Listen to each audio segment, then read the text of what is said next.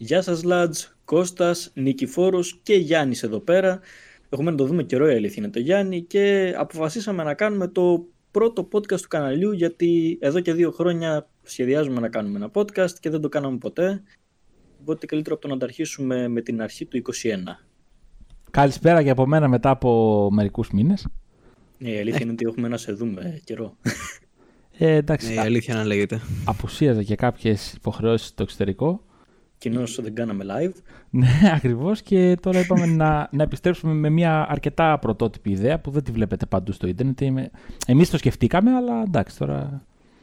Όπως τα περισσότερα πράγματα. Γενικά στους Techlands η αλήθεια είναι ότι ε, είμαστε γνωστοί για την πρωτοτυπία μας, αλλά ναι, αυτό δεν είναι κάτι, ένα βίντεο από αυτά. Ναι, η αλήθεια είναι ότι στην πρωτοτυπία είμαστε πρώτοι. Νομίζω το έχετε καταλάβει πολύ και από τα τελευταία μας βίντεο. Βέβαια. Ναι, κάνουμε, πράγματα, κάνουμε πράγματα που δεν κάνει κανείς άλλος. Απολύτως κανένα. Βασικά ξέρεις κάτι, κάνουμε πράγματα που δεν κάνει κανείς άλλος. Όχι, το ότι ξέρω, δεν κάνουμε... Legit το είπα ότι κάνουμε πράγματα που δεν κάνει κανείς άλλος. Και εγώ legit το είπα, απλά το podcast δεν, δεν είναι ένα από αυτά. Ωστόσο, το δικό μας podcast θα είναι σαν. Δεν, βασικά δεν θα μοιάζει με τα υπόλοιπα, ξέρω εγώ. Μπορεί και να μοιάζει. Νομίζω δύσκολο γιατί πώς μπορεί να διαφέρει ένα podcast, αλλά whatever. Ναι, ναι. Ειδικά όταν είναι σκέτος ήχος, νομίζω είναι αρκετά δύσκολο να διαφέρει τα υπόλοιπα. Εντάξει, φλετ. Τέτοιες φωνές όμως που θα τις ξαναβρεις. Το έχει σκεφτεί αυτό. Ευτυ... Ευτυχώς όχι αλλού. Με εξαίρεση τα βίντεο μας. Νομίζω ναι. Τα κάνα live άμα κάνουμε. Κάνα ASMR. Α, Ο Γιάννης ASMR. βασικά έχει, έχει ραδιοφωνική φωνή ρε φίλε, μπορεί.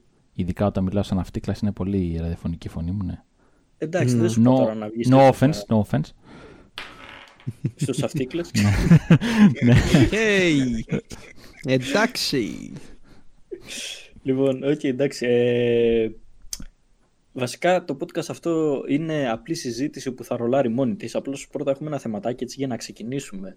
Που θέλουμε να συζητήσουμε ούτως ή Α, δεν θα άλλως. πούμε Είναι ότι το, hype trains. δεν θα πούμε ότι το podcast θα μεταδίδεται σε Spotify, Google Podcast, Apple Podcast. ε, Ναι, γιατί γενικότερα θα είμαστε το ξέρω πουλάμε εγώ, το... στο... Γιατί ρε φίλε, α, τι, δεν θα δίνεις την πρόσβαση στο κοινό σου να, το, να σε ακούει από, από παντού. Εντάξει, και στο ραδιόφωνο Αν έχω- θα ανεβάσω εγώ μια κεραία εδώ πάνω, μα είναι ένα Ναι, iPad, αν ε, είναι, παιδιά, έχω όσοι- και ένα σχόλιο το οποίο να μου λέει γιατί δεν είμαστε Spotify, το ανεβάζω εγώ ίδιο Spotify. Λοιπόν, ε, εδώ πέρα δέσμευση. Αν αυτό το podcast πάρει 14.000 like, θα ανέβει, θα ανέβει στο Spotify. Θα κάνω Δέσμευση. expose. 14.000 views δεν έχουμε καλά-καλά. Τα like τα βλέπουν να τα παίρνουμε όμως. Σίγουρος. Εντάξει, σίγουρος. 14.000 like νομίζω έχουμε, έχουμε γενικά στην καριέρα Όχι, μας. εντάξει, ε, τώρα πέρα από το χαβαλέ, εγώ το είπα απλά επειδή όλοι το ανεβάζουν. Ε, Αν τυχόν όντως πάει η σειρά τόσο καλά, θα το σκεφτούμε κι εμείς. Προς το παρόν, ε, όχι. Ε, νομίζω δεν έχει νόημα. Συμφωνώ. Ναι, για αρχή, για αρχή νομίζω και εγώ δεν βγάζει ιδιαίτερο νόημα να ασχοληθούμε. Λοιπόν, Χώσε. Χώσε. να χώσω, οκ, το χώνω. Hype trains. Νομίζω πως είχαμε μία μεγάλη, πώς να το πω, γεύση από τα hype trains τώρα πρόσφατα. Cyberbug. ναι, ε, όχι. Μ, Και όχι μόνο, και όχι μόνο. Ναι, είναι και ο Νικηφόρος που θέλει να βγάλει εδώ πέρα τα, τη χολή του για το RDR2. Ναι, η αλήθεια είναι ότι θα ήθελα λίγο. Απωθημένα, απωθημένα εγώ τα λέω αυτά. Δεν είναι πράγματα, αλλά τέλος πάντων. Καλά, εντάξει, Είναι επειδή λίγο. έπαιξες εσύ το παιχνίδι και το βρήκες OK και άλλοι πόσοι έχουν άτομα, δεν σημαίνει ότι είναι και καλό, φίλε μου. Ωραία. Στο Βασικά, Νικηφόρο κρασάρι, καλό στο είναι. Μίκο κρασάρι, σε άλλους πόσοι κρασάρι. Εντάξει, επειδή εσένα δεν κράσαρε με τον i5 750 δεκαετίας και με τη 1050 ετία, ήταν ένας Ευχαριστώ. σου μάλλον Ε, λυπήθηκε το παιχνίδι. Ε, όχι, φίλε, απλά πρέπει να μάθουν είναι οι καταναλωτές να κάνουν σωστές αγορές και να αγοράζουν μόνο Nvidia και Intel. Και έτσι θα πάμε μπροστά. Μμμ. Είμαι σίγουρος ότι αυτός είναι ο λόγος. Γενικά, να ξέρεις, έχω έναν i5 εδώ δίπλα. Άμα τον βάλω πάνω και συνεχίσει να κρασάρει το game, το σκέφτομαι πάρα πολύ σοβαρά να ζητήσω απλά refund από τη Rockstar. Κυρίως γιατί το παιχνίδι το έχω παίξει μέχρι στιγμής με Nvidia και Radeon κάρτε και η μόνη αλλαγή που δεν έχω κάνει μέχρι τώρα είναι από AMD σε Intel στους επεξεργαστές. Οπότε άπαξ την κάνω και την κάνω και αυτήν και συνεχίσει να μου κάνει αυτά που μου κάνει το παιχνίδι που θα τα πω σε λίγο πιο αναλυτικά. Ε, εντάξει, το, το, το ψήνω αρκετά είναι η αλήθεια. Ρε φίλε, να σου πω όμως κάτι, περίμενε. Και πάλι, έστω ότι κρασάρει μόνο με AMD. Αυτό δεν είναι πρόβλημα. Ε, Πρακτικά οι μισοί AMD τρέχουν, ξέρεις πλέον. Και το αστείο είναι ότι το κάνει τώρα. Αυτό με το crash δηλαδή είναι καινούριο ανέκδοτο. Το πρόβλημα φάση γενικά πιο είναι παλιά ότι δεν υπήρχε τόσο έντονο. κάθε game που βγαίνει πλέον έχει και ένα ή δύο ή εκατό προβλήματα. Αυτό, αυτό βασικά είναι το πρόβλημα. Και για όλα τα game που βγαίνουν δημιουργείται το ίδιο hype, Ανεβαίνουν όλοι στο τρένο, λένε Α, τι ωραία, πάμε να κάνουμε pre-order. Βγαίνει πρώτη μέρα το game. Εντάξει, και πρα- πρακτικά δεν παίζεται. Τώρα για το Cyberpunk δεν ξέρω αν πρέπει να το πιάσουμε. Νομίζω ότι έχει χιλιοϊπωθεί από διάφορους στο ίντερνετ και είναι και μια Όχι, κατάσταση. που- Αλλά, α- αλλά θέλω να το πω κι εγώ. Γιατί να σου πω κάτι. Πρώτον, θα το πω, δεν το έχω αγοράσει το game. Το, το έβαλα ως demo. Ωραία. Να το ξεκαθαρίσω αυτό. Θα το, θα το αγοράσω όταν, ε, όταν βγει ας πούμε και είναι bug free ουσιαστικά. Γιατί ρε φίλε έχω παίξει γύρω στις 14-15 ώρες και αυτά που έχω δει, πραγματικά εντάξει τι να πω, θα έκλεγα τα λεφτά μου με το παίρνα, θα είχα ζητήσει σίγουρα refund. Να πω εγώ κάτι όμως εδώ πέρα, γιατί πρέπει να κάνω και το, συν- και το συνήγορο του διαβόλου. Ναι. Η CD Projekt Red όμως βγήκε και έκανε refund ανεφόρου σε όλους. Δηλαδή, Αυτό δεν διαφωνώ. Εντάξει, αυτό ρε φίλε είναι damage control όμως. ναι, όχι, ξέρεις κάτι, ξέρεις κάτι. συμφωνήσω.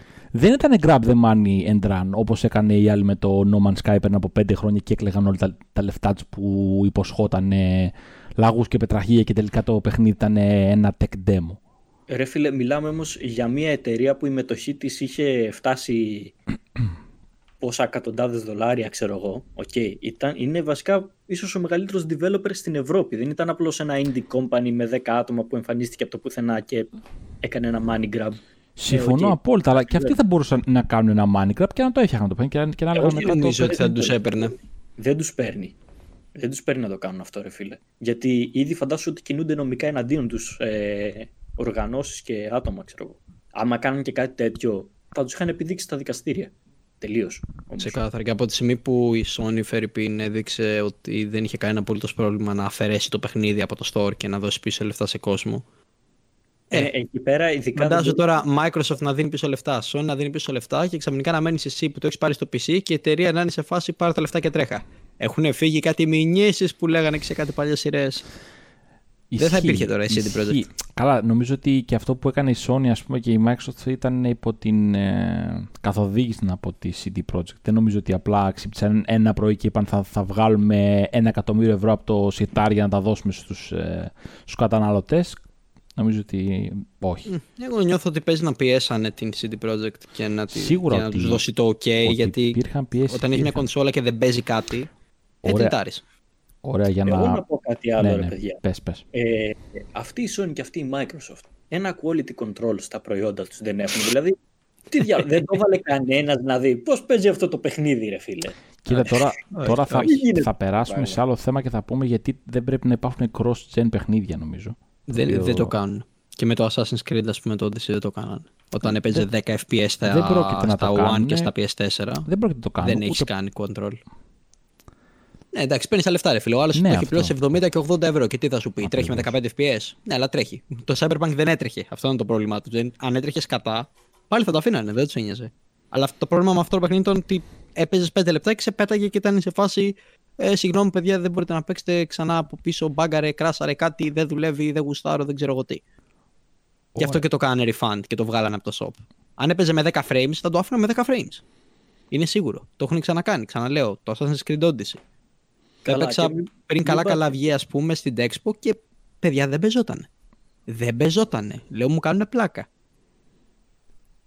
Ε, σκέψου και με το PS3, ρε, όταν ήταν στο τέλος της ζωής του, ξέρω εγώ, τι παιχνίδια βγαίνανε, που πραγματικά εκεί δεν παίζονταν τα παιχνίδια.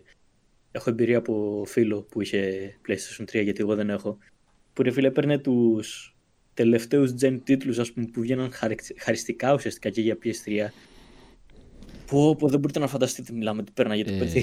στο, Ναι, στο, ναι, ναι, στο PS3 δεν έπαιζαν ούτε καν τα τελευταία FIFA καλά. Όχι σοβαρά, σοβαροί AAA τίτλοι. Ούτε καν τα τελευταία FIFA δεν έπαιζαν καλά. Αλλά το θέμα είναι το ότι πλέον νομίζω το PS5 είναι η πρώτη κονσόλα που έχουμε και έχει hardware τωρινό και όχι ήδη παροχημένο όταν κυκλοφορεί. Οπότε ευελπιστώ ότι δεν θα το έχουμε αυτό το πρόβλημα στην επόμενη γενιά.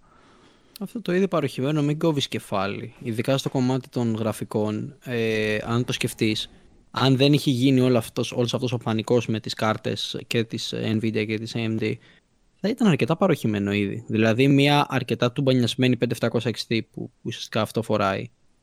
Ή μάλλον δεν το λέω και εγώ σωστά. φοράει κάτι του στυλ 6700, Ναι, αν αυτό. ποτέ αποφασίσουν να τη βγάλουν, είναι παροχημένη.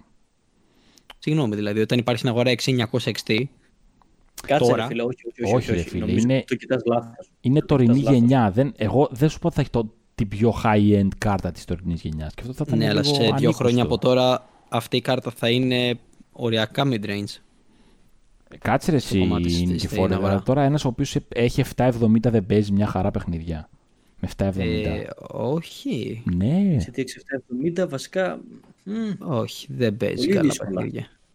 Δηλαδή, αν του Φίλε, δώσω αυτή τη μιλάμε στιγμή να για μια παίξει ένα Red κάρτα. Dead, δεν θα παίξει. Μιλάμε για μια κάρτα η οποία είναι επιδόσεις 1050. λίγο πιο κάτω από 1050 θα πω.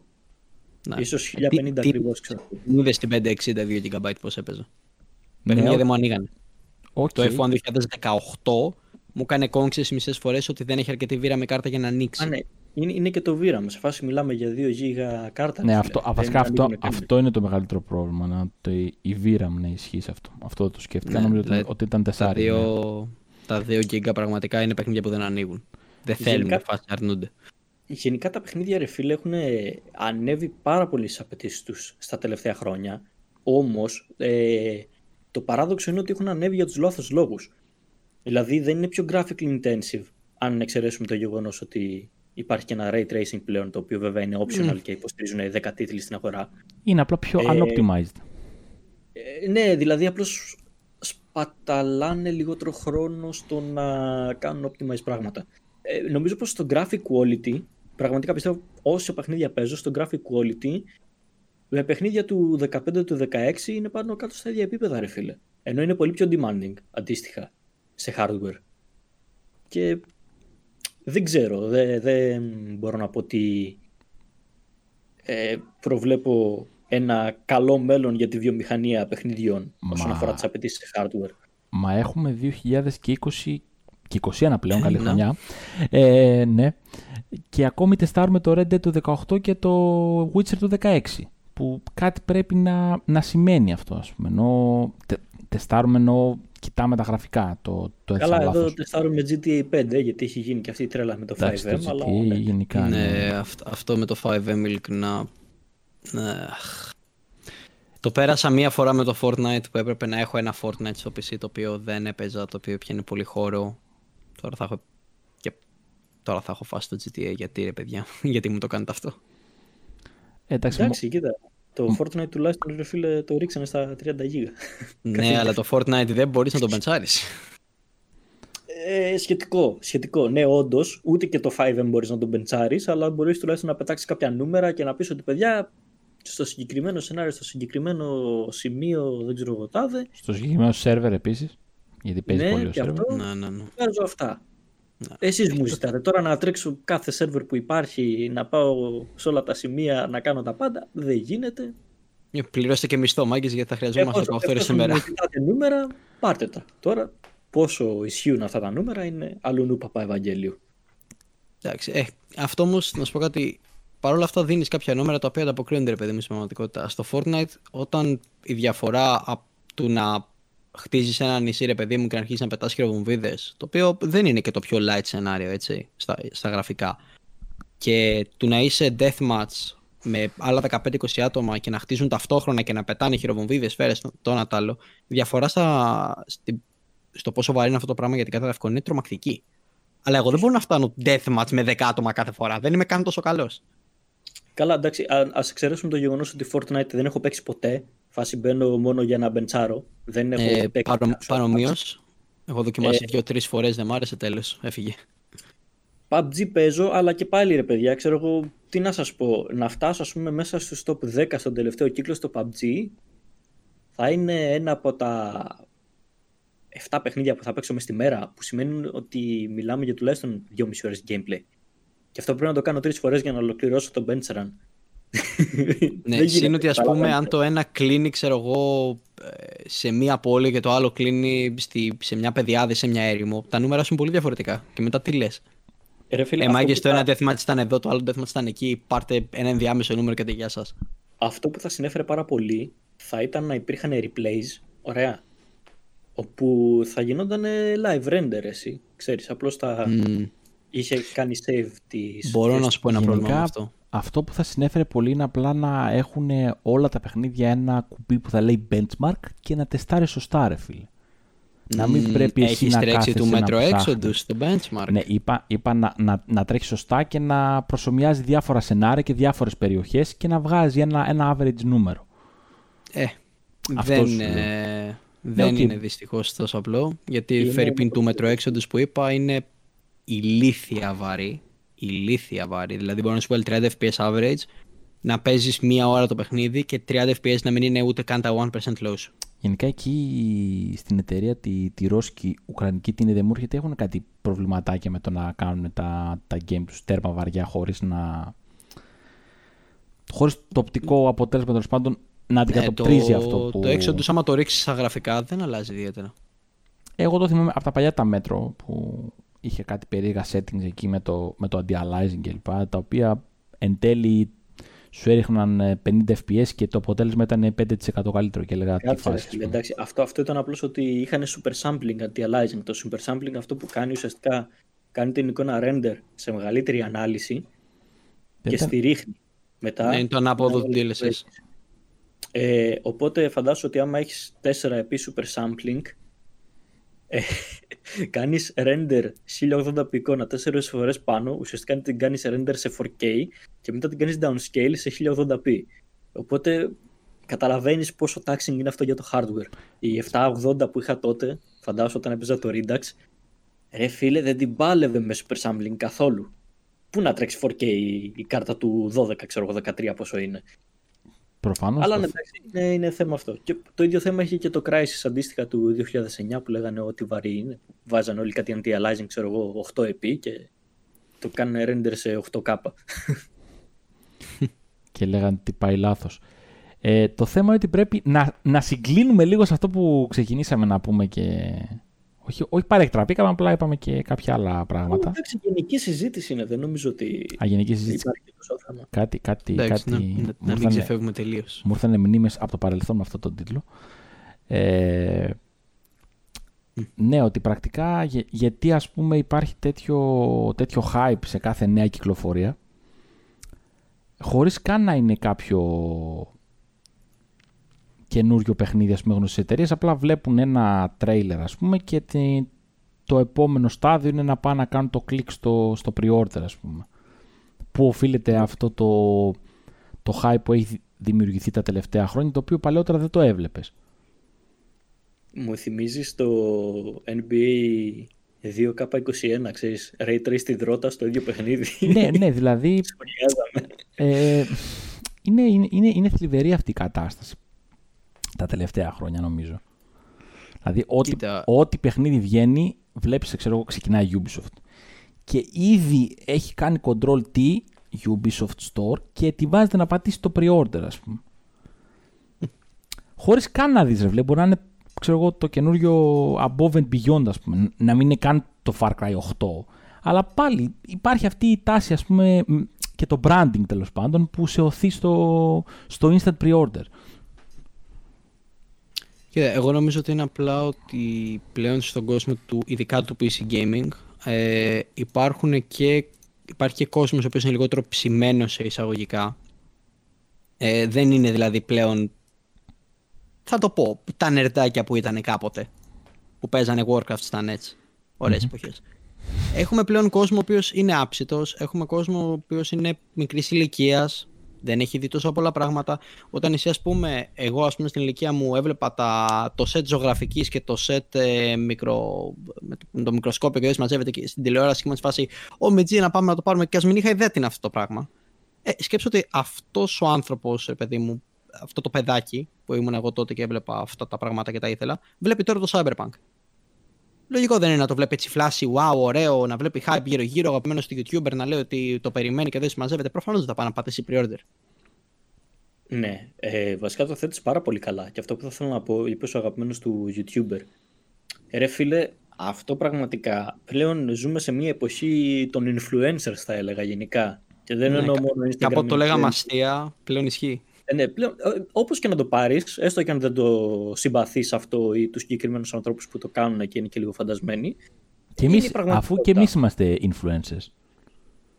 Άμα είναι να γίνει influencer, φίλε, μακάρι να κλείσει το κανάλι χθες. Τέλος πάντων. Ε, Ξέρετε, έχει, έχει προ, προσδοθεί στον... Βασικά είναι άντρο Ε, και βλέπεις ρε φίλε να σου πετάνε ξέρω εγώ γνώμες για διάφορα πράγματα και να σε χαϊπάρουν οι ίδιοι ότι ναι παιδιά πάρ' το και τον ακούς αυτός γιατί λέει ρε φίλε έχει μια κοινότητα γύρω του η κοινότητα ε, πλέον έχει περάσει στο σημείο της προσωπολατρίας κανονικά δεν το κρύβω. Και αυτό το έχω παρατηρήσει και με εμάς κιόλας. Εν μεταξύ που είμαστε τίποτα. Τι, κανάλι ούτε 10k subs, ξέρω εγώ. Υπάρχουν άτομα που λένε Α, ο Κώστας, ο Κώστας, μου απάντησε ο Κώστας. Λες και ξέρω εγώ είμαι ο Θεός που κατέβηκα κάτω. Ε, ακόμα χειρότερα πετάγονται και λένε βλακίες και φάση. Το είπε ο Κώστας και είπε άλλο πράγμα ο Κώστας. Ναι, Αλλά το είπε ο Κώστας, το είπε ο Κώστας, το είπε ο Κώστας.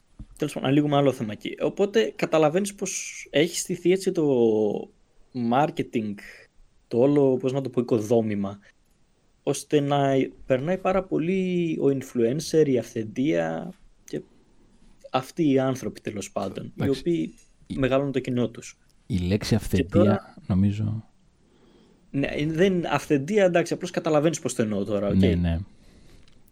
Ας πούμε, να πάρω για παράδειγμα, επειδή το, το είδα, Unboxholics. Ωραία, θα το σχολιάσω ανοιχτά τώρα. Βγαίνει ρε φίλε και λέει 15 ώρες το παιχνίδι, παιδιά είναι πολύ ωραίο, πάρτε το και το ένα και το άλλο το, το preview που είχε κάνει ξέρω εγώ. Και μετά βγαίνει μετά το release, έχει τα bugs του, έχει το ένα, έχει το άλλο και αυτά. Τι περιμένεις να κάνει ο κόσμος εκεί πέρα, όταν βγαίνει ο Σάκης π.χ. και λέει ότι παιδιά είναι πολύ ωραίο το παιχνίδι, πάρτε το. Και μετά το release μόνο βγαίνει, Α, έχει 15 προβλήματα και θα το να το σκεφτείτε για αγορά γιατί μπορείτε να συναντήσετε bugs και δεν είναι η κατάσταση ε, έτσι η κατάσταση του παιχνιδιού αυτή τη στιγμή δεν είναι playable. Να... Τι, τι να πεις εκεί πέρα; Να κάνω πάλι εδώ το συνήγορο του διαβόλου. Ρίχτω. Ε, το θέμα είναι το ότι σε αυτό έφταιγε ο Σάκης ή ο κάθε Σάκης. Δεν πάω να τον υπερασπιστώ. Απλά αυτό που θέλω να πω είναι το ότι τους παρήχε η CD Projekt Red ε, αντίγραφο σε κονσόλες PS4 ή Xbox One για να ξέρει τα προβλήματα που πιθανόν να έχει το παιχνίδι. Ρε φίλε όμως, ειδικά στα πρώτα patch, είχε και προβλήματα σε PC τρομερά. Στο λέω επειδή τα πρόλαβα. Εντάξει, όταν παίζεις με 10900K και 390 δεν νομίζω ότι έχει. Όχι, όχι, άκουσα εδώ. Δεν είναι προβλήματα hardware. Δεν σου λέω για τα χαμηλά FPS. Ναι. Σου λέω προβλήματα φάση Παίζει να έχω πέσει μέσα από τον κόσμο, ρε φίλε, τι να σου πω. Καλύτερα ξέρω το underground εκεί Κοίταξε, πέρα, πώς μοιάζει από κάτω πέρα το πάνω. Αυτό το είχε αναφέρει και στο πρώτο review, απλά ίσως επειδή δεν είναι ειδικό σε hardware, να μην είχε δώσει όση έμφαση θα έπρεπε. Δηλαδή είχε πει ότι έχει αρκετά bugs, αλλά έλεγε ότι θεωρώ, το οποίο εντάξει είναι μια, μια, μια λέξη που μπορείς να τη χρησιμοποιήσεις και να πεις ότι εγώ, εγώ, αυτό πιστεύω ότι θα διορθωθούν με το day one patch, τα οποία δεν, δεν έχουν διορθωθεί ακόμα και έχει περάσει ένας μήνας, ας πούμε δεν έχουν διορθωθεί ναι. στο, σε έναν ικανοποιητικό βαθμό. Έχουν διορθωθεί, αλλά πάλι το συναντάς αρκετά συχνά. Αλλά το θέμα μήπως εκεί ήταν το ότι δεν υπήρχε αρκετή ε, πώς το πω, πληροφόρηση από την ίδια την εταιρεία; Τι να σου πω, ρε, Γιάννη. Κοίτα, σαν reviewer και εγώ, όχι παιχνιδιών προφανώς, εντάξει, αν και έχω ασχοληθεί λίγο με παιχνίδια, έχω γράψει δύο-τρία. Ε, δεν περιμένω από την εταιρεία να πράγματα. Συνήθως όταν παίρνω ένα πράγμα να το κάνω review, αν θα μιλήσω με την εταιρεία θα είναι για να μου αποσαφηνίσει κάτι ή αν βρω κάτι το οποίο ε, διαφέρει πολύ από αυτά που υποτίθεται ότι πουλάει, θα του στείλω ένα email για να τους πω παιδιά τι γίνεται εδώ πέρα, αυτά που λέτε δεν τα βλέπω, βλέπω άλλα. Ε, κατά τα άλλα δεν, παίρνω, δεν είναι καλό ούτε να παίρνεις οδηγίες από εταιρεία, όχι, ούτε να πεις ότι. Δεν είπα να πάρεις οδηγίες. Ξέρω, είπα... το λες. Ναι. Να έχεις μια επικοινωνία και να. Ναι, όχι. Για ποιο λόγο, εφόσον είσαι τέτοιο μέσο καταρχάς, η δική μου άποψη πια είναι ότι και εσύ θα πρέπει να ζητήσεις να έχεις μια εικόνα από όλες τις κονσόλες. Το ότι δεν το κάνω εγώ, που είμαστε, ξέρω εγώ, ένα κανάλι όπως είπες 10k subs, δεν έχω τη δυνατότητα να πω στην εταιρεία στείλε μου τρία κλειδιά, γιατί δεν θα μου τα στείλει ποτέ. Ωραία. Αλλά όταν είσαι ένα τέτοιο μέσο, θα πρέπει να έχεις μια σφαιρική εικόνα. Δηλαδή, και εγώ το ξέρω ότι τα review μου είναι λυπή, γιατί δεν, δεν παίζω τα παιχνίδια μόνο στο PC και μπορεί, ρε φίλε, να γράψω εγώ ένα review και να είναι ουσιαστικά ε, όχι ψεύτικο, αλλά να είναι μη ολοκληρωμένο. Γιατί δεν έχω την, την πλήρη εικόνα. Γιατί πρόσεξε, όπως το, το ίδιο θα κάνει και κάποιος όταν παίζει αποκλειστικά σε κονσόλες και δεν κοιτάει τι γίνεται στους υπολογιστές. Δηλαδή, κατάλαβες, όταν, όταν γράφεις ένα review θα πρέπει να έχεις την πλήρη εικόνα, ρε φίλε. Δηλαδή, Το πώς... έπιες αυτό που είπες. Ναι, και αυτό Ε, πρέπει εσύ να, να θέσει τα στάνταρ σου και να το απαιτήσει. Και αν σου πει η εταιρεία, Α, π.χ. δεν στο δίνω, εκεί πρέπει να ψιαστεί ότι κάτι δεν πάει καλά, ρε φίλε. Να σου πει, Όπα, γιατί, δηλαδή, γιατί οι άλλες 5-10 εταιρείες μου το έχουν δώσει και εσύ δεν μου το δίνεις. Και δεν νομίζω ότι ένα κανάλι το οποίο πλησιάζει το μύριο, έχει 800.000, θα ζητήσει τρία κλειδιά και θα, και θα τους πούνε Α, δεν, δεν στα δίνω. Δεν υπάρχει περίπτωση. Ούτως ή άλλως όλοι ξέρουμε ότι τα κλειδιά είναι μηδενικού κόστους. Και ένα κανάλι Αυτό θα... και ένα εκεί κανάλι θα το οποίο, έφτανα. το οποίο θα σε προωθήσει γιατί έχουν, έχει τεράστια νούμερα. Όχι τόσο έπρεπε να χρειάζεται προώθηση, αλλά ναι, ρε φίλε, χρειάζεται. Ε, Έστω και αυτή τη μικρή που θα πάρεις, δεν θα έλεγε Ε, όχι. Η προώθηση γίνεται επειδή όμως σε προωθούν πολλά μικρά. Ναι, μικρά. αυτό, μ- ναι τα, μ- μικρά εντός εισαγωγικών ακριβώς. Αυτό που είπες, εν τω μεταξύ, θα μείνω εκεί πέρα. Στο ότι, ρε φίλε, εμένα για να μου στείλει Arctic π.χ. την υδρόψυξη, την Freezer 420, χάσανε το κόστος παραγωγής της πρακτικά, γιατί, οκ, εντάξει, χάσανε 80 ευρώ σου λέω. Το να στείλω ένα κλειδί για ένα πρόγραμμα που έχω φτιάξει είναι πραγματικά δωρεάν. Δηλαδή δεν χάνω κάποιο υλικό. Ναι, ένα εννοείται. δωρεάν αντίγραφο ουσιαστικά που απλώς σου παρέχω την άδεια. Την άδεια σου πουλάω. Η άδεια δεν είναι κάτι υλικό να πεις ότι έχασα κάτι Ακριβώς. από την αποθήκη μου. Μπορώ Τα- να παράξω άπειρα από αυτό. Και όταν. Ναι, προφανώς. Απλά, απλά πρέπει κάπως. Αυτό, ε, αυτό βασικά ναι, όχι. εντάξει. Δεν έχω να πω κάτι γιατί έχεις δίκιο. Έχεις δίκιο. ναι. Οκ. Πήγα να, πάρω, να πω ένα αντεπιχείρημα το οποίο δεν, δεν ε, έστεκε γι' αυτό και το. Τι 3, τι 15, τι, θα, θα χάσεις από ποιον, από τους 100.000 reviewer που θα το πάρουν, θα χάσεις ξέρω εγώ τα 600.000 δολάρια, ευρώ; Θα το πάρουν άλλοι 600.000 μόνοι τους από τους 100.000 που θα το δουν. Είναι πολλαπλάσια τα κέρδη, δηλαδή Μα εννοείται, μα Σίγουρα. έτσι έτσι δουλεύει το marketing, ρε φίλες. Σε αυτό που λες δεν διαφωνώ. Απλά το θέμα είναι το ότι όταν φτάνεις, δηλαδή. Πώς το πω, εσύ τώρα έχεις θέσει κάποια στάνταρ στα, στα review σου, έτσι. Όσο, α, πώς το πω, όσο μεγαλώνεις σαν, σαν μέσο, ε, θα πρέπει να θέτεις νέα στάνταρ. Νέα, νέα, νέα, νέα, μέχρι κάποια στιγμή να χτυπήσεις το ταβάνι, ρε φίλε. Ταβάνι δεν χτυπάς, αλλά ναι. Ναι, κατάλαβες τι εννοώ. Το ταβάνι το προσωπικό. Γιατί δεν έχουν όλες τις ίδιε ικανότητες. Μπορεί αύριο να βγει ένας review και να το κάνει καλύτερα από σένα. Γιατί, γιατί αυτός σε φίλε είναι πιο έξυπνος. Για το χύψη Z λόγο. Ναι, ρε φίλε, αλλά εννοείται πως αναπτύσσεσαι και εσύ μαζί μέσα Ναι, από αυτή αυτό. τη Δηλαδή, διαδικασία. Δεν εγώ- είσαι σταθερός. Το μόνο λάθος το οποίο έχω να προσάψω αυτό που είπες είναι το γιατί δεν ετήθηκαν να δουν πώς τρέχει παντού. Δεν, δεν μπορώ να προσάψω κάτι άλλο.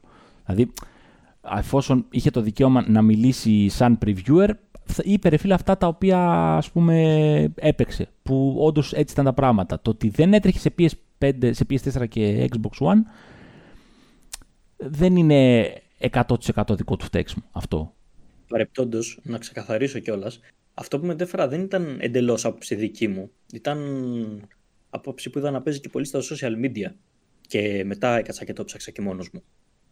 Ε, αυτό που θα ήθελα, που ήθελα να καταλήξω δηλαδή είναι ότι καταλήγεις ρε φίλε από όλους αυτούς τους ανθρώπους όταν μπαίνεις σε ένα hype train. Γιατί για τα hype train μιλάμε. Είτε αυτό είναι οι νέες κάρτες γραφικών της AMD, ε, είτε είναι ένα παιχνίδι ή οτιδήποτε άλλο.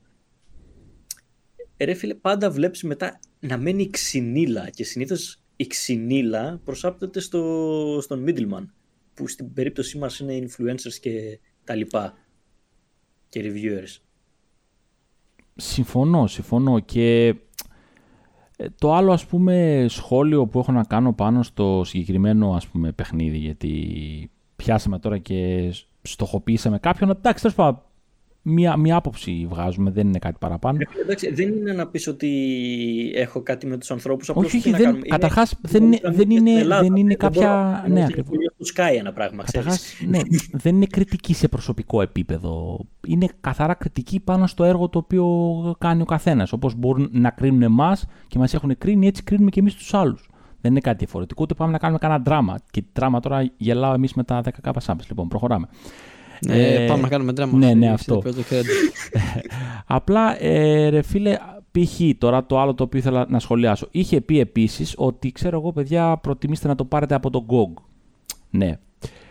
Εγώ προσωπικά δεν βρίσκω το λόγο να στηρίξεις με αυτόν τον τρόπο μια εταιρεία σαν τη City Project Red. Δεν είναι το indie studio του, του φίλου του Γιώργου από την Καλαμάτα που θα πω, όχι απλά θα το στηρίξω, θα κάνω ό,τι μπορώ για ο Γιώργος από την Καλαμάτα να, να πάρει μέχρι το τελευταίο ευρώ. Δηλαδή, τι πειράζε αν, αν, αν εγώ το έπαιρνα από το Steam και είχαν η CD Projekt ένα ποσοστό; Θα πληγωνόταν η καημένη η πολυεθνική, ας πούμε.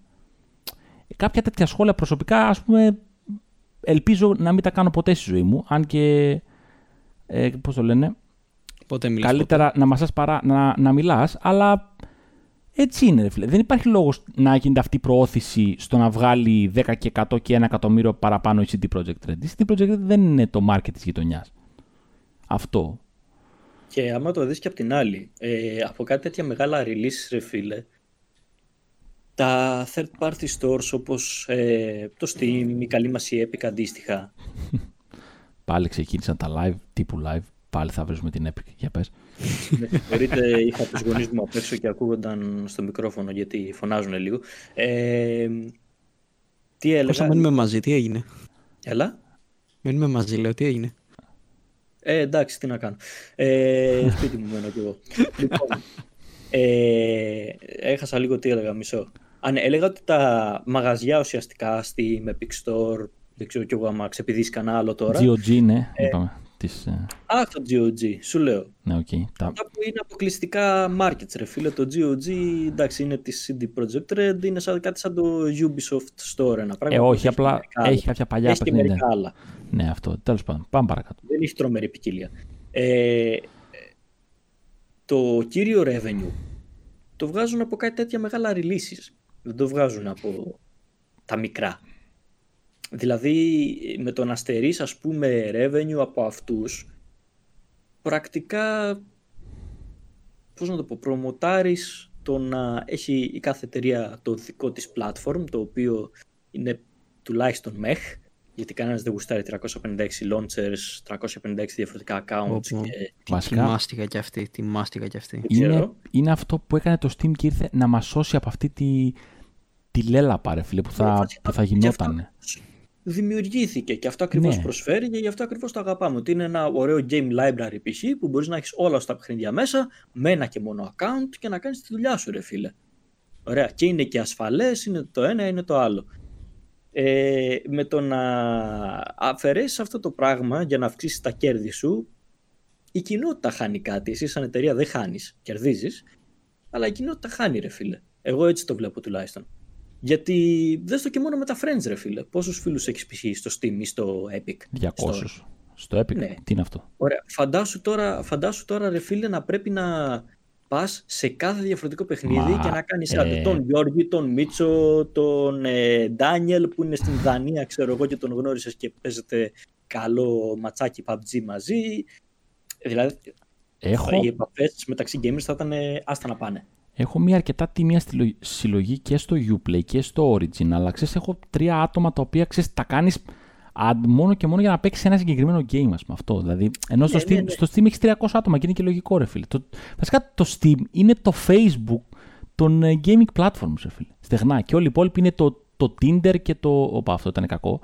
Το. Ε, τι κάνεις όταν παίζεις games; Δεν ξέρω Το- ανάλογα τι games παίζω λέει. ήταν το Snapchat και το. Πώς το λένε το άλλο. Το. Πώς το λέγανε το άλλο, Τι ρε φίλε. θυμάται. Ε, ναι, ναι, το, Πώς καταλαβαίνετε παιδιά ότι ο Γιάννης είναι μεγαλύτερος από εμάς. Ένα Αναφέρει Telegram τώρα και να Snapchat. στείλει όλους λέει. ξέρεις. όχι, και, ε, MSN, ες, γεννάρα MSN. όχι, πώς Τι το, ωραίες λέγα, εποχές. πώς το λέγανε το άλλο ρε φίλε που ήταν ε, σαν το Snapchat εκείνη την εποχή. Δεν το θυμάμαι. Τέλος Ποια πάντων. εποχή, εγώ ήμουν... Tumblr, ίσως Tumblr, Tumblr, Tumblr, έλα. Πω, Άλλο απολύθωμα από εκεί. Γι' αυτό, Άλλα ναι. πολύ θυμάμαι που έσκαψε τον ίδιο τον τάφο, ξέρω εγώ, γιατί ήταν γνωστό για το γυμνό του κατά βάση και μια μέρα βγαίνουν και λένε δεν, θα, δεν επιτρέπεται πλέον το γυμνό. Και όλοι ήταν σε φάση, ωραία, γιατί να συνεχίσω να σε χρησιμοποιώ. Και γεια σας. Και γεια σας, τέλειος, ναι. Έχασε τα τέσσερα πέμπτα του κόσμου του. Εγώ τώρα να το σχολιάσω. Βασικά θα το σχολιάσω γιατί είμαστε ανοιχτοί σε αυτά τα πράγματα. Ε, πιστεύω πως κάτι τέτοιο έκανε και το Pornhub τώρα που ρε φίλε έκοψε τα αριστεχνικά του βίντεο. Σοβαρά. Εντάξει, ξέρεις κάτι. Ναι, ναι. Ξέρεις ποιο είναι το θέμα, ρε φίλε, το ότι... Τώρα σε ειδήσει στο site μα κιόλα. Δεν, δεν, σε φάση πήγα να τσεκάρω τι άρθρα έχουμε και βλέπω και λέω: Όπα, κάτσε τι φάση. Πρώτο, πρώτο reaction, ρε φίλε, να μπω Pornhub. Και λέω: Κάτσε, πού πήγανε όλα. Έχουμε, ξέρεις. έχουμε Μπορείς ήδη να- φάει μειωμένα έσοδα στο συγκεκριμένο από το YouTube, να ξέρει. Θα βγάζαμε ένα, ένα 13 και θα βγάλουμε τώρα ένα 10. Γιατί ναι. ακούστηκε η λέξη porn. Καλά, ναι, εντάξει. Όχι. αλλά whatever. Δεν, Νομίζω δεν με ότι- ενδιαφέρει. Χάσαμε το ένα ευρώ τώρα σιγά. Όχι, Ε, ρε γάμο. Κώστα, Αλλά μα, ναι, μ- κάνει Κώστα πολύ μεγάλη μακάρι να εντύπωση. ήταν ένα ευρώ. Πάμε παρακάτω. Ε, λέω, μακάρι Εντάξει, να όχι, ήταν ένα θα, είναι, ευρώ. θα είναι λόγω view time, ε, Γιάννη. Α, ναι, Είναι ναι, λόγω έχει. view time το 1 στα, ευρώ. τελευταία, στα τελευταία βίντεο, πλάκα-πλάκα, έχουμε αρχίσει και, έχουμε αρχίσει και βγάζουμε και 2 ευρώ κιόλας. Ε. Κώστα, γιατί μιλάς Κάτσε, για κάτσε. τα, για τα έσοδα στο YouTube, αφού, αφού απαγορεύεται; Μόλις σήμερα έβγαλε ο Κυρίτσι Ναι, ναι, ναι. Λοιπόν, ακριβώς επειδή το είδα και έχω δει και το παλιό το βίντεο, ρε φίλε. και- και τα παρακολουθώ. ναι, ναι. Ρε φίλε, ξέρεις τι, γελάω γιατί όλα τα παιδάκια, ξέρω εγώ, ακούνε τους αγαπημένους τους YouTuber που ξέρεις, πιο παλιά που τα πράγματα ήταν πιο αθώα και ρωτούσαν όλοι πόσα λεφτά βγάζεις, πόσα λεφτά βγάζεις και έβγαιναν και έλεγαν. Δηλαδή δεν έβγαιναν να πούν, ρε παιδιά, δεν είστε ο λογιστή μου και δεν γουστάρω να σας πω. Ε, Έλεγαν ότι το YouTube μας απαγορεύει. Οι συνωμοσιολόγοι. Όχι, ρε φίλε, γιατί να σου απαγορεύει. Δηλαδή τώρα εγώ δεν μπορώ να βγω και να πω ότι ξέρω, εγώ δουλεύω στη χή δουλειά και παίρνω τόσα. Τι, τι, τι εννοείς, είναι, είναι προσωπικά μου δεδομένα. Οπότε αν θέλω εγώ να τα εκθέσω, μπορώ. Γιάννη, άμα δείξεις το dashboard από το YouTube Studio να ξέρεις κλείνει το κανάλι, φίλε μου. Έχω ακούσει ότι. Δεν ότι- το ξέρει. Έχω, έχω ακούσει ότι τρως τριπλό strike απευθείας. Ναι, ισχύει αυτό. Τι Ναι, να πω, παιδιά, δεν ξέρω, νομίζω τέλος τα, πα- τα πράγματα πηγαίνουν πάρα πολύ καλά για το κανάλι. Ε, έχουμε βγάλει όσο καιρό ασχολούμαστε με το Ε, κανάλι τον αγαπημένο αριθμό του Snoop Dogg. Ναι, Νικηφόρε, Νικηφόρε, συγγνώμη, αλλά απλώς, Κούνα, ε, κούνα λίγο τη θύρα σου εκεί πέρα κάνει. ε, Όχι. Όχι, όχι, μας κλείσα το κανάλι, Γιάννη! Γιάννη, το κανάλι! Νικηφόρε μου δίνεις καρκίνο στα αυτιά. Μιλάς, sorry, που το λέω. Λίστο, φίλε, λίστο, λίστο. Δεν ξέρω, κάνει κάτι. Τι όπα, σοβαρά. Άρα, ναι, Ναι, ε, ναι. ακούγεται κάτι κρούτς, κρούτς, κρούτς από πίσω όταν μιλάς, δεν ξέρω, κάτι static, whatever. Απλά κούνα τη- την υποδοχή σου. Ξέρω. Τώρα αυτό δεν ξέρω πώς Α, ακούγεται, έτσι αλλά. τώρα το λέμε. Εντάξει, Pornhub, man. ναι, λοιπόν. Ε, Πάντως, εγώ αυτό που θέλω να πω είναι το ότι ε, δεν το βρίσκω αρνητικό κάτι τέτοιο. Μιας και ε, γίνεται, γίνεται κάτι πιο dedicated, ρε φίλε. Περίπου ρε φίλε, σε τι αναφέρεσαι, έχουμε χαθεί λίγο. Ε, το κύριο θέμα της συζήτησης το προσωρινό ήταν αυτό που κατέβηκαν τα αεραστεχνικά. Α, α ωραία, Ναι, εντάξει. Ωραία. Είναι ρε φίλε, θέλουν να το κάνουν κάτι σε πιο, πιο dedicated ε, ας πούμε, υλικό. Δεν θέλουν να είμαστε ένα, ένα γενικό site όπως όλα τα υπόλοιπα. Δεν διαφωνώ ρε φίλε, αλλά τουλάχιστον ε, εγώ ξέρεις τι με πείραξε. Ότι, οκ, εντάξει, επιχείρησή σου είναι ότι θες την κάνεις, αλλά από την άλλη ρε φίλε, δώσε στον κόσμο τουλάχιστον τη δυνατότητα αυτά που έχει βάση να μπορεί να τα κρατήσει. Ε, αυτό φίλε είναι μια συζήτηση η οποία έκαναν κάποτε οι, game, οι gamers, συγγνώμη, οι gamers, ωραία. Σε ένα podcast τους, είπαμε γιατί είναι κάτι πολύ πρωτότυπο το podcast που κάνουμε, ε, ναι. Και έλεγαν τέλος πάντων το ότι τι θα γίνει αν μια μέρα καταρρεύσει το YouTube. Δηλαδή, κάτι το οποίο μπορεί και να συμβεί έτσι, γιατί είναι μια Θα εταιρεία. τελειώσω, θα τελειώσω τη σχολή μου. Α, Τη μέρα που θα κλείσει το YouTube, εγώ θα τελειώσω τη σχολή μου. Ο Νίκ τώρα κάνει ένα weird flex για το πόσο ασχολείται την, την εβδομάδα με το YouTube, αλλά ναι. Όχι, είναι η δικαιολογία που έχω. Α, οκ. Didn't expect that now. Huh? Όχι, η αλήθεια είναι. ναι. Ε, αλλά αυτό δηλαδή, ε, κάποια πράγματα δεν μπορείς να τα προβλέψεις. Γι' αυτό και πρέπει να έχεις και ένα προ- προσωπικό backup, να το πω έτσι, με τα πράγματα. Γιατί είναι ένα υλικό το οποίο έχει φτιάξει με κόπο. Μιλάω πάντα για το YouTube. Το υπόλοιπο, δεν- το άλλο δεν θέλει και ιδιαίτερο κόπο. Ε, Εντάξει, πάμε μην το παρακάτω. λες. Ε, μην το λες, όντως. Ε, μιλάμε- Φάση, αν το πάρεις καθαρά επαγγελματικά, ρε φίλε. Νομίζω λήψη- δεν, δεν χρειάζεται να το αναλύσουμε και ιδιαίτερα. ε, Ναι. Κάτσε ρε φίλε, βίντεο φτιάχνουμε. Δεν θα σου αναλύσω όλο το υπόλοιπο, θα σου αναλύσω καθαρά Νίκ. το να τραβήξεις ένα βίντεο που να φαίνεται. Νίκ, πάλι κάτι, δουλειά. κάποιο πρόβλημα έχεις κάνει, φίλε. Δεν ξέρω τι κάρτα γραφικών έχεις από το 1914, ξέρω εγώ, του παππού μου. Δεν ξέρω τι έχεις κάνει. Κούρασε λίγο Φυσικά, αυτό το σύστημα. μικρόφωνο, κάρτα γραφικών συνδέονται μεταξύ τους. Α, είναι κάρτα, πράγματα- κάρτα, κάρτα γραφικών είναι εντάξει το πρωί και εμένα να με βρει. Λοιπόν, ναι. Ε, Όπως και να έχει. Βασικά, ναι, νομίζω ότι πρέπει να μεταπηδήσουμε από το θέμα το οποίο έχουμε α, ξεκινήσει, μιας και δεν, θέλει, Εντάξει, ναι, δεν ωραία, χρήζει πρέπει ιδιαίτερης να πούμε ανάλυσης. στο backup. Ναι. Γι' αυτό ακριβώς το λέω και εγώ λοιπόν. Ναι. Έχω backup όλο το κανάλι, ό,τι βίντεο έχουν ανέβει. Α, Ναι, γιατί είναι ένα, Σε ένα περίπτωση- υλικό το οποίο έχει βγει με κόπο και, έχει, και ανεβαίνει σε μια πλατφόρμα η οποία δεν σου ανήκει, ρε φίλε. Οπότε δεν γίνεται να μην δεν κρατάς backup και να το θεωρείς δεδομένο ότι για πάντα θα υπάρχει. Ωραία. Από εδώ και πέρα θα υπάρχουν και Techlads φίλε μου στο Vimeo. Στο Vimeo. Ο, συγγνώμη, όχι στο, Daily Motion. στο Daily Motion, Bro, προτείνω κάτι. καλύτερα. Να ανοίξουμε μάγκες στο float, στο float plane. Αυτό είναι λίγο ακριβό, έχω την αίσθηση. Γενικά ξεπηδάνε πολλές πλατφόρμες, αλλά ε, δεν ξέρω, δηλαδή είναι Ρε πολύ φίλε, ποιος δύσκολο. ανταγωνίζεται η Google τώρα, συγγνώμη. Κανένας. Βασικά, όταν ξεκινάς και κάνεις μια τέτοια ας πούμε επιχείρηση να το πω έτσι, όταν έχεις μια τέτοια ιδέα και τη φτάνεις στο επίπεδο που είναι αυτή τη στιγμή το YouTube, δεν νομίζω ότι μπορεί κάποιος να το ανταγωνιστεί. Εκτός εάν έχει δισεκατομμύρια, δηλαδή Microsoft ας πούμε, λέω ένα παράδειγμα, Amazon. Amazon και πει ότι ρε φίλε παίρνω τον PewDiePie, τους Techlads και άλλα δύο-τρία κανάλια που έχουν κόσμο και τους φέρνω με αποκλειστικότητα στο, πώς το λένε, στο, στο Amazon Tube. Ωραία. Ε, Αυτό ε, δεν θα δουλέψει πάλι. Γιατί είδαμε πώς κατέληξε το Mixer. Θα δουλέψει μόνο αν δώσεις, δηλαδή τα ποσά που, θα, που θα δώσει κάποιος για να δουλέψει δεν θα, δεν θα τα φέρει ποτέ πίσω. Γι' αυτό και δεν το ξεκινάει κανένας. Γιατί για να φέρεις αποκλειστικούς 20, 100, 1000 δημιουργούς και να κάνεις τέτοια πλήση εγκεφάλου στον κόσμο έτσι ώστε να προτιμάει να μπαίνει στο Amazon Tube αντί για το YouTube που ξέρω εγώ 9 στους 10 το ανοίγουν τον υπολογιστή η πρώτη αναζήτηση είναι YouTube ξέρω εγώ είναι κάτι το οποίο ρε φίλε θα πάρει πάρα πολύ χρόνο και θα δώσεις τόσα δισεκατομμύρια που πραγματικά δεν ξέρω αν γίνεται ποτέ να τα πάρεις πίσω. Η Amazon νομίζω μπορεί. Ε, ρε φίλε, είναι μια επένδυση που δεν ξέρεις αν θα γίνει ποτέ κερδοφόρα και σε πόσα χρόνια. Και δεν νομίζω ότι η Amazon αυτή τη στιγμή την ενδιαφέρει να κάνει μια επένδυση που θα είναι κερδοφόρα σε 15 χρόνια. Δεν την απασχολεί κάτι τέτοιο. Mm, Καλά, μην το λες. Πολλές επενδύσεις. Αυτό κάνει γενικά. Σε βάθος όχι μόνο 15 χρόνων, 20-30. Αλλά αυτό που θέλω να πω εγώ στο θέμα είναι ότι ρε φίλε πρέπει να βρεις την κατάλληλη στιγμή. Ε, το YouTube ομολογουμένως πάει κατά διάολου. Ωραία. Είτε θέλουμε να το δεχτούμε είτε όχι. Έχουν αρχίσει και γίνονται πολύ πιο restrictive τα πράγματα. Ε, από τη μια μέρα στην άλλη δεν ξέρεις το αν θα έχεις λεφτά για τον επόμενο μήνα για μερικούς creators που το έχουν ως δουλειά. Και ρε φίλε δεν ξέρω πλέον ειδικά family friendly, child protection δεν ξέρω εγώ τι για αυτά τα οποία δεν, ευτυχώς δεν μας αφορούν γιατί είμαστε τεχνολογικό κανάλι ευτυχώς. Ε, Ρε φίλε, έχουν ε, ξεπατώσει πολύ κόσμο. Πραγματικά όμως τον έχουν ξεπατώσει. Ξέρεις ποιο είναι το θέμα, Κώστα; Βγάζανε, βγάζανε λεφτά από αυτό και είδαν τα έσοδά τους, ξέρω εγώ, τη ζωή τους όλοι να εξαφανίζεται με ένα τάκ, ξέρω εγώ. Ε, τίποτα. Μέσα σε μία μέρα που άλλαξε η πολιτική του YouTube, χάθηκαν κανάλια πρακτικά. Χάθηκαν δουλειές, χάθηκαν άνθρωποι. Δεν, δεν, δεν, δεν διαφωνώ σε αυτό που λες. Το θέμα είναι ότι ό,τι πλατφόρμα και να δημιουργηθεί, μετά από ένα σημείο θα φτάσει αυτό το τέλμα. Δεν, δεν θα είναι κάτι διαφορετικό. Ε, ναι, και μετά θα έρθει η αλλαγή, αυτό σου λέω. Μετά θα έρθει η αλλαγή. Δεν νομίζω ότι. Εντάξει, και με το Twitch, ας πούμε, το οποίο θεωρητικά ήταν πιο. Ε, όχι τόσο τρέλα με τα copyrights κλπ. κλπ. Είδατε τι έγινε πρόσφατα. Με τα clips και όλα αυτά τα οποία κάποια αφαιρέθηκαν, κάποιους πάλι τους έκλεισαν τα κανάλια κλπ. κλπ.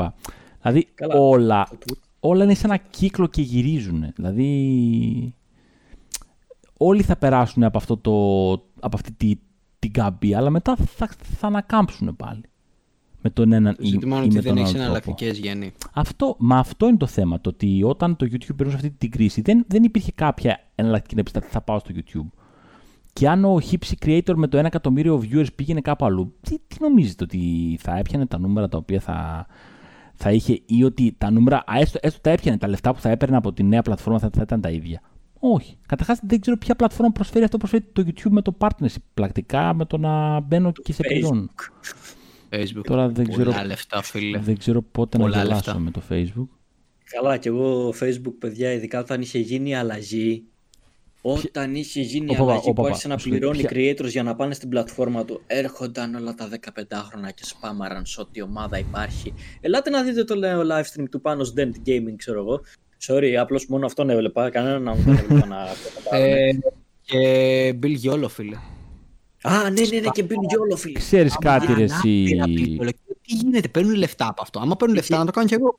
Ξέρεις, Γενικά, γενικά όλοι αυτοί που είχαν πάει, το, δεν έχω τίποτα με τους ανθρώπους, αλλά έχω πρόβλημα με τους φαν τους. Τρομερό πρόβλημα. Το πρόβλημα, ξέρετε ποιο είναι, το ότι κάποιοι από αυτούς, όχι αυτοί που αναφέρθηκαν από όσο θυμάμαι, σίγουρα όχι αυτοί που αναφέρθηκαν, κάποια, κάποια αρκετά μικρότεροι, ε, οθούσαν άτομα 8 χρόνια και 10 χρόνια να πάνε και να κάνουν Facebook με ψεύτικα στοιχεία, γιατί το Facebook όσο γνωστόν πρέπει να είσαι άνω το 13 για να κάνεις, έτσι ώστε να, να τους βλέπουν.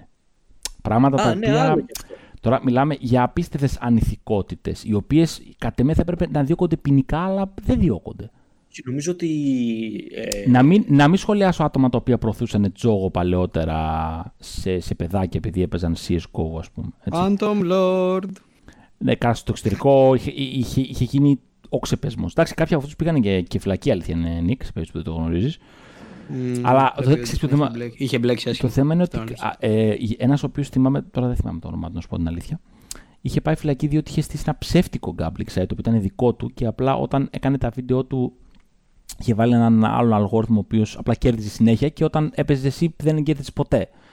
Και καταστράφηκε κόσμος από εκεί και τον ανακάλυψαν και προφανώς ε, επειδή μιλάμε για το χρηματικό κομμάτι, πήγε φυλακή. Το θέμα είναι ότι δεν γίνεται να πας φυλακή ή να διώξει ποινικά μόνο όταν μιλάμε για χρήματα, ρε φίλε. Όταν κατακρεουργείς ανθρώπινες ψυχές παιδιών, ε, πρέπει, ρε φίλε, να, να βγει ένας δικαστής και να σου πει, ρε φίλε, τι κάνεις.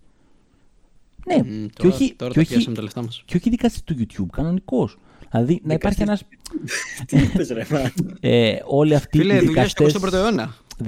Ε, εννοούσα ότι όλοι αυτοί οι δικαστές του πληκτρολογίου και του YouTube που βγαίνουν και είναι οι δίκαιοι και καταλάβατε. Ναι, ναι, ναι. ναι, αυτό εννοούσα. Εννοούσα ένας κανονικός δικαστής και να πει ρε παιδιά εδώ πέρα μήπως πρέπει να επιληθούμε τη κατάσταση γιατί έχει ξεφύγει το πράγμα, ας πούμε. Ρε φίλε, ξέρεις ποιο είναι το θέμα όμως. Άμα κοιτάξεις. Κυρίως για Αμερική και αυτά σου λέω, γιατί στην Ψωροκόστανα δεν υπάρχει περίπτωση να ε, κινηθεί κάποιος εισαγγελέας π.χ. ειδικά αυτά πάγγελτα. Εκτό και αν βλέπεις Death Note. Εκτός και αν βλέπεις Death Note. Καλά, ναι, εντάξει, έχουν γίνει διάφορα περίεργα εδώ πέρα, αλλά τέλος πάντων δεν γίνονται για τα σημαντικά πράγματα, μόνο για τα περίεργα γίνονται. Ε, κοίτα, αν μιλάμε για Αμερική, π.χ. που είναι χώρα που έχει ισχυρή δύναμη ουσιαστικά, ή μιλάμε για γενικά άλλες ισχυρές χώρες, άμα κοιτάξεις, ρε φίλε, όλους τους δικαστές και αυτά που παίρνουν τις αποφάσεις, είναι άτομα 80-85 χρονών. Ισχύει. Κάτω από 75 δεν υπάρχει άτομο. Εγώ τι να σου πω. Λοιπόν, Άμα στα 80 που είναι ακόμα σχετικός με την τεχνολογία ε, του τότε. Λοιπόν, λατρεύω το, λατρεύω το podcast μέχρι στιγμής γιατί με, μεταπηδάμε από το ένα θέμα στο άλλο και θα, και θα μεταπηδήσω σε άλλο θέμα. Λοιπόν, ε, Κώστα έθεσε σε ένα τρομερό θέμα τη γεροντοκρατία, φίλε. Χτες το βράδυ, για πρώτη φορά, μετά από έχουμε Κοσμοτέ χρόνια τέλος πάντων. Για πρώτη φορά έτυχε να παρακολουθήσω την, κοσμο, την, την εκπομπή της Κοσμοτέ TV Game Arena. Ωραία. Βαρέ, υπάρχει κάτι τέτοιο. Φυσικά, φυσικά, φυσικά. Και ξεκινάω και βλέπω ένα, ένα πάνελ από έναν πολύ γνωστό δημοσιογράφο, τον το προσωπικά τον εκτιμώ κιόλας σαν στο χώρο, και από μια κοπέλα η οποία ξέρεις, είναι το, το κλασικό η κλασική αλατιέρα στην υπόθεση. Η κοπέλα δεν ξέρω με τι ασχολείται και μπορεί όντως, μπορεί να έχει μια άποψη πάνω στο θέμα. Απλά εγώ όσο είδα μου φάνηκε ότι ξέρεις ότι α, πρέπει, πρέπει, να φτιάξουμε ένα, ένα ωραίο πάνελ, ας φέρουμε και μια κοπέλα. Ε, από, εκεί και, από εκεί και πέρα, ε, η εκπομπή απαρτιζόταν από τρέιλερς και από τους δύο αυτούς ανθρώπους να λένε κάτι cringe αστεία με τα οποία δεν ξέρω ποιος γελάει και να προσπαθούν να κάνουν κάποιες cringe εισαγωγές και γενικά μια cringe κατάσταση και απλά καταλάβαινες ότι δεν τα έλεγαν επειδή τα ήθελαν. Ε, τα έλεγαν επειδή υπήρχε κάποιος floor manager και κάποιος ε, αρχισυντάκτης της εκπομπής ας πούμε, ο οποίος είναι 94 χρονών λίγο πριν τη σύνταξη, πριν πάει να κάνει στα, πώς τα λένε, στα τα ιαματικά λουτρά, ξέρω εγώ. Και ε, απλά δεν είχε ιδέα τι σημαίνει gaming και λέει «Μαλάκα το gaming είναι για την νεολαία». Και κάνει αυτή την εκπομπή. Και είναι λυπηρό γιατί ειδικά ο δημοσιογράφος αυτός τέλος πάντων ο οποίος γράφει σε ένα μέσο γνωστό στο Eternity για τους περίεργους ε, θεωρώ ότι έχει πράγματα να δώσει και να πει και θα μπορούσε η εκπομπή να είναι πολύ πιο ενδιαφέρουσα από ό,τι είναι. Και απλά ακολουθούν τη, τη, γνώμη που έχουν κάποιοι παππούδες για το gaming, βγαίνει αυτό το, το cringe συνοθήλευμα, ας πούμε. Ε, ρε φίλε, αφού ο παππούς πληρώνει, τι να κάνουμε; Αυτό λέω το ότι. Ναι, αλλά έτσι πώς θα πάμε μπροστά; Ε, Προφανώς. Δεν σου λέω ότι δεν υπάρχει πρόβλημα. Απλώς ξέρεις που λες ότι ακούει τον παππού. Ναι, προφανώς ακούει τον παππού γιατί ο παππούς έχει τα λεφτά. Οπότε ό,τι πει ο παππούς. Και άμα σου πει έλα στον παππού, γίνεται και αυτό μερικές φορές. Μιας και μιλάμε για showbiz. Λοιπόν, ε, ναι, ναι. Ε... Εντάξει, ναι. Ο κόσμος πήγε λίγο σε άλλο θέμα. Οκ, okay, ναι, ισχύει ότι, ότι έχουν γίνει και αυτά. Ναι, λοιπόν. Ε... Κοίτα, να σου πω κάτι. Αυτό νομίζω πως είναι ένα διαχρονικό πράγμα. Από την άποψη ότι ειδικά στην Ελλάδα, γιατί ανέφερες ελληνικό παράδειγμα, Okay. Εντάξει, ε, συνδρομητική τηλεόραση έτσι. Ενώ υποτίθεται, όχι υποτίθεται, Ναι, είναι ρε, όντως φίλε, αλλά ένα, είναι το department. ένα επίπεδο πάνω, ας πούμε. Ναι. Υποτίθεται ναι. Και πάλι όμως, δε στην Ελλάδα. Οκ, Ναι, να μιλήσουμε για τα τοπικά δεδομένα. Ποιοι είναι αυτοί που έχουν τον πλούτο και τα λεφτά. Βλέπεις νέους με ιδέες και αυτά να πάνε μπροστά και να προχωράνε. Συνήθως το 90% των ατόμων απλώς τους αγοράζουν οι μεγάλες πολυεθνικές την ιδέα ή την πατέντα, τους πετάνε 250 χιλιάρικα και μετά βγάζουν κάτι εκατομμύρια υπό τη διεύθυνση των παππούδων. Αυτό γίνεται. Ισχύει. Δεν υπάρχει ένας νέος να βγει στη χώρα αυτή τη στιγμή και να πάει μπροστά και άμα γίνεται είναι ο ένας στους 100 πραγματικά. Είναι η εξαίρεση των εξαιρέσεων. Που παράλληλα δεν έχει ανάγκη ας πούμε τα τόσα χρήματα για να πει ότι θα πουλήσει την ιδέα του, την πατέντα του σε Ναι, μεγαλύτερη σε φάση εταιρεία. έχει λεφτά για να το κάνει. Ναι. Πολύ Ε, απλά. Πόσοι έχουν λεφτά, το, ειδικά στην Ελλάδα; Κανένας πρακτικά. Ωραία. Οπότε ε, για τα ελληνικά δεδομένα τουλάχιστον αυτή η γεροντοκρατία όσο συνεχίζουν και οι νέοι να φεύγουν έξω, γιατί και εγώ μόλις τελειώσω τη σχολή π.χ. παίζει να πάω Ταϊβάν. Οκ. Ε, Εγώ με αυτά που βλέπω ειλικρινά μεταναστεύω μέχρι και στην ε, Βουλγαρία, παιδιά. Παιδιά, Δεν παλεύεται η κάτι, κατάσταση. κάτι Είναι και ακούγεται, αυτό. κάτι Θα ακούγεται μένει μια χώρα, μια χώρα για Βόρεια γερόντων. Κορέα. Έλα. Ναι. Κάτι ακούγεται για Βόρεια Κορέα, λέω, ναι, για πες. Ναι, θα μείνει μια χώρα γερόντων, ρε φίλε. Ήδη έχει αρχίσει και μένει. Που σημαίνει ότι αυτό θα κυριαρχεί. Είτε το κοιτάς σε οικονομικό επίπεδο, είτε σε πολιτικό επίπεδο, είτε σε κοινωνικό επίπεδο, παντού. Μια χώρα γερόντων. Δυστυχώς έτσι είναι τα πράγματα. Και όσο περνάνε πιο πολύ ε, τα χρόνια σε παγκόσμιο επίπεδο τώρα, βλέπεις την οικονομία να πάει όλο και χειρότερα, που σημαίνει ότι οι νέοι αναγκάζονται να κάνουν όλο και χειρότερες δουλειές. Το innovation δεν υπάρχει πρακτικά, μόνο σε κάτι πανεπιστήμια και από κάποιους εκλεκτούς. Μα αφού, Πολλά φίλε, παιδιά που έχουν δυνατότητες π.χ. δεν πάνε μπροστά λόγω οικονομικών. Στην Αμερική π.χ. δεν μπορείς καν να σπουδάσεις άμα δεν Ναι. πάρει κάποιο δάνειο θα το ξεπληρώνεις όλη σου τη ζωή. ή αν δεν έχει λεφτά ο πατέρας σου, Αντίστοιχα, ναι. Οπότε, ξέρεις, δεν βλέπω να φεύγουμε από τη γεροντοκρατία. Ίσα ίσα μας βλέπω να οδηγούμαστε σε όλο και εντονότερη γερο- γεροντοκρατία. Συμφωνώ. Συμφωνώ. Τώρα δεν έχω κάτι να προσθέσω πάνω σε αυτό. Γενικά είπα αυτό που ήθελα να πω. Νομίζω ότι κάθε πέρυσι και καλύτερα θα λέμε. Καλά, δεν πάει εντάξει. γενικά νομίζω. Μην τον κατεμοιάσει το 21 ακόμα δεν ξεκίνησε. σε φάση, φάση νομίζω έτσι πηγαίνουμε σε όλα τα πράγματα. Φάση, ας πιάσω τα θέματα που έχουμε πιάσει μέχρι τώρα. Παιχνίδια, κάθε πέρσι και καλύτερα. Ε, launches γενικότερα πραγμάτων που έχουν να κάνουν με τεχνολογία, κάθε πέρσι και καλύτερα. Hardware, κάθε πέρσι και καλύτερα. Μπορεί να είναι πιο γρήγορο, αλλά είναι πλέον πιο ακριβό, δεν το βρίσκεις, δεν κάνεις, δεν ράνει, δεν δείχνεις. Είναι γενικότερα. Είναι λίγο η παρακμή της όλης υπόθεσης δυστυχώς που θα αναγκαστούμε να φάμε στη μάπα τα επόμενα χρόνια γιατί τόσα χρόνια παιδιά ήταν ακμή. Όλα πηγαίνανε καλά σε γενικό Τόσα επίπεδο. χρόνια Πασόκ λέει. Βαθύ πασόκ τόσο χρόνια θέλω. ναι. Εντάξει λοιπόν, άμα είναι να πιάσουμε λέξη με Πασόκ, αμήν. Εντάξει, επειδή ο πολύ ψαλίτης δεν είχε Πασόκ, κακό δικό τους, ε, Συμφωνώ. γενικά, είναι, γενικά είναι πλέον η... Πώς να το πω. Αυτό το σκαμπανέβασμα που κάνουμε, αχ, μου, ξεφ... μου διαφεύγει τελείως ο όρος. Νίκο, Οπότε ανε... ό,τι Νίκ- ανεβαίνει, κατεβαίνει ουσιαστικά. Νίκ, εμένα, Αυτό. μου, εμένα μου διαφεύγει η καθαρότητα του ήχου σου εδώ και μία ώρα. Συγγνώμη, σοβαρεύεται έτσι είμαι. Δεν ξέρω, Ρε δεν φίλε, ξέρω τι, ακούγεται, τι λες έχεις και κάνει. Ναι. τικάρει άσχημα το μικρόφωνο σου και κάνει τα, αυτά τα κρακ, ξέρεις ότι... Εντάξει, όπως καταλαβαίνετε είμαστε Ειλικρινά, μια... Δεν, δεν έχει ακουμπήσει κόκκινο το τέτοιο. Όχι, όχι, εδώ δεν και είναι θέμα πάνω από μισή κόκκινο. ώρα. Αυτό είναι ένα σύνθεση πρόβλημα όταν π.χ. έχεις βάλει μία υποδοχή σε μία υποδοχή, σε μία τρίτη υποδοχή, σε μία τέ- τέταρτη υποδοχή. Είναι direct. Ε, τότε έχεις χαλασμένη θύρα, πέταξε την. Λοιπόν, πάμε παρακάτω. Επίσης έχω USB μικρόφωνο. Φάση δουλεύει ή δεν δουλεύει. Α, δεν είναι, Άλλαξε το. δεν είναι jack. ναι. Επίση είναι, επίσης, η κάρτα ήχου δεν παίζει ρόλο. Καλά, ελπίζω μόνο να είναι στο Discord αυτό και να μην ακούγεται στο recording, το οποίο παίζει. Οκ, παίζει πάρα πολύ. Καλά, ναι, ισχύει και αυτό, ναι. Ε, είναι αρκετά πεθα... Επίσης, επειδή γενικότερα στο Discord αυτή τη στιγμή μιλάω μέσα. Φάση κάνει capture, ναι, τον ήχο. Έχουμε καταλάβει, ναι. Όχι, όχι, κάνει capture τον ήχο του προγράμματος που κάνει το record. Ε, υπάρχει μια περίπτωση σαν αυτό. Μάλλον είναι delay που βάζει στο CPU, ναι. Ή Άρα κάτι δεν- άλλο τέλος πάντων θόρυβος, δεν ξέρω. Εντάξει και από- οκ, μας- ναι. Αλλά ελπίζουμε να στο recording να ακούγεται καλά και εσείς να μην ακούτε αυτό το εκπληκτικό πράγμα που ακούμε αυτή τη στιγμή. Ωραία.